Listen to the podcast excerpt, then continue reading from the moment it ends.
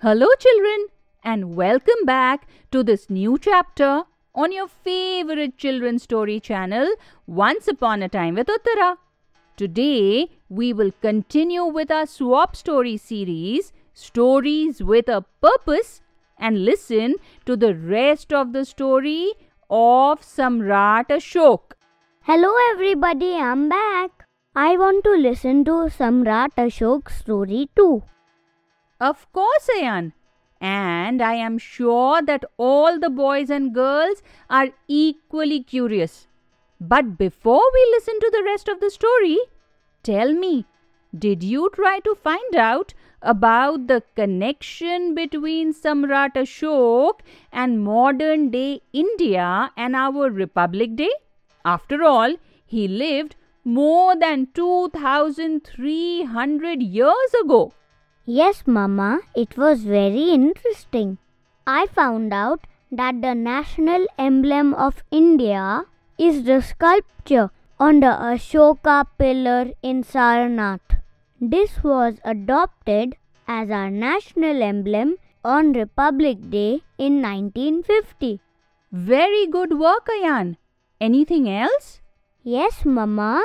The Ashok Chakra is also a part of the Indian flag which flies over all government buildings. That is excellent research, Ayan. Very well done. So, children, did you also find out something similar? Extremely well done to all of you. A big clap and big cheer for you all. But, Mama, I thought that Samrat Ashok only fought wars. Why did we adopt his symbols? That is an excellent question, Ayan. And to answer it, let us listen to what happened in Samrat Ashok's life story next. If you remember, his kingdom was vast, stretching all the way from Iran and Afghanistan to the west, all the way to Bangladesh in the east. Even in the south, he had managed to conquer all the territories except for Tamil Nadu, Kerala, and Sri Lanka. The biggest thorn in his side was the proud and brave kingdom of Kalinga, which is modern day Orissa and parts of Andhra Pradesh. He desperately wanted to win over there because even his famous grandfather, who had started the Maurya Empire, Chandragupta Maurya himself, had not managed to conquer that part of the country. Oh, so he wanted to be the greatest emperor, even better than his grandfather. Well, Ayan, to be honest, we don't really know the answer to that. It is only guesswork. But the fact is, he started a really long and bloody war with the kingdom of Kalinga as he wanted to add it to his empire. He and his army attacked and invaded the kingdom of Kalinga in the year 261 BCE. It was the most savage and cruel war that had ever been fought by him. Samrat Ashok and his army were finally able to win over the kingdom, but at a very heavy cost.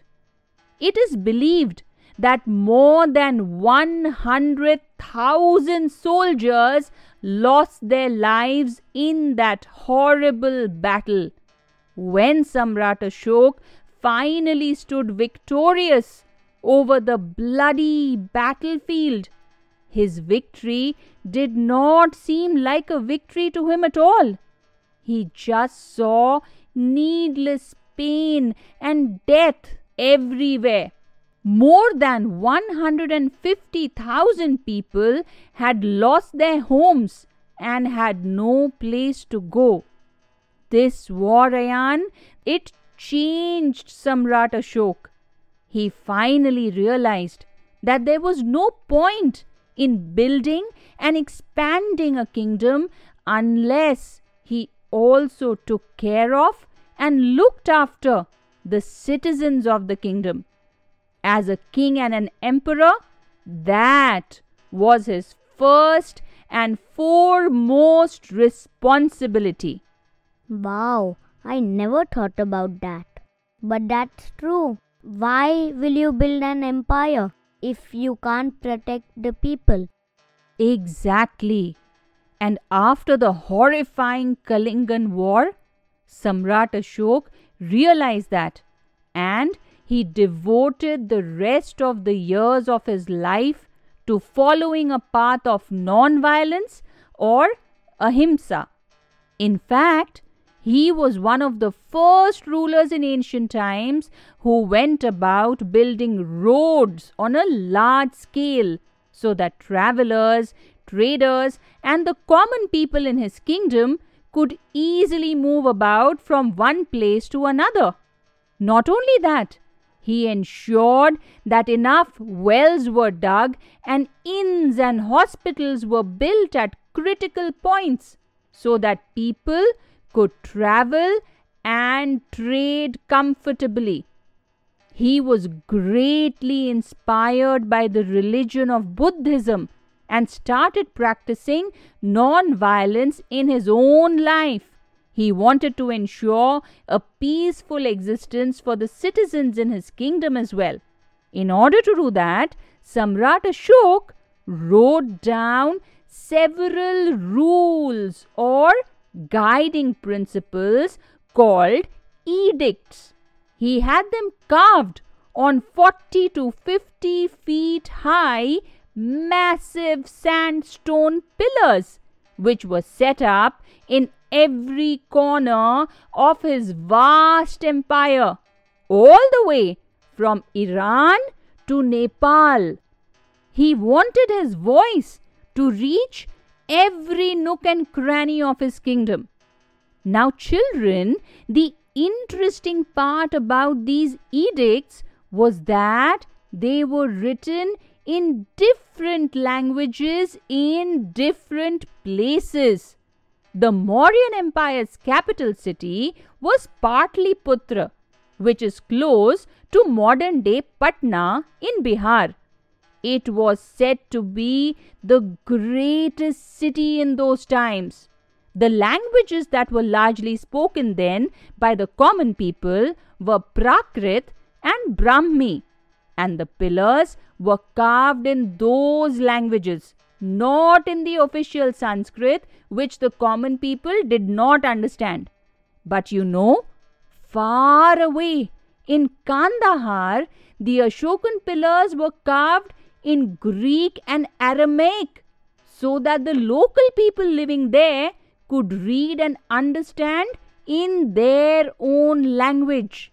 You know, amazingly, 10 of Ashoka's famous pillars still survive to this day, even after almost two and a half thousand years. The most famous of them, of course, is the one at Sarnath in Uttar Pradesh. Is this the same pillar based on which the Indian emblem was decided? You are absolutely correct, Ayan.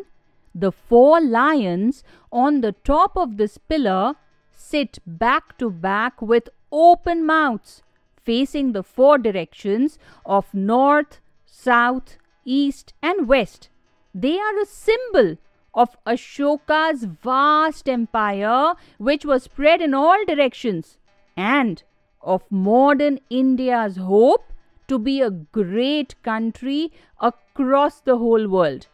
At its circular base are represented four smaller animals a bull, a galloping horse, a lion, and an elephant, which are separated by 24 spoked chakras or the Dhamma Chakra, as Samrat Ashok used to call it.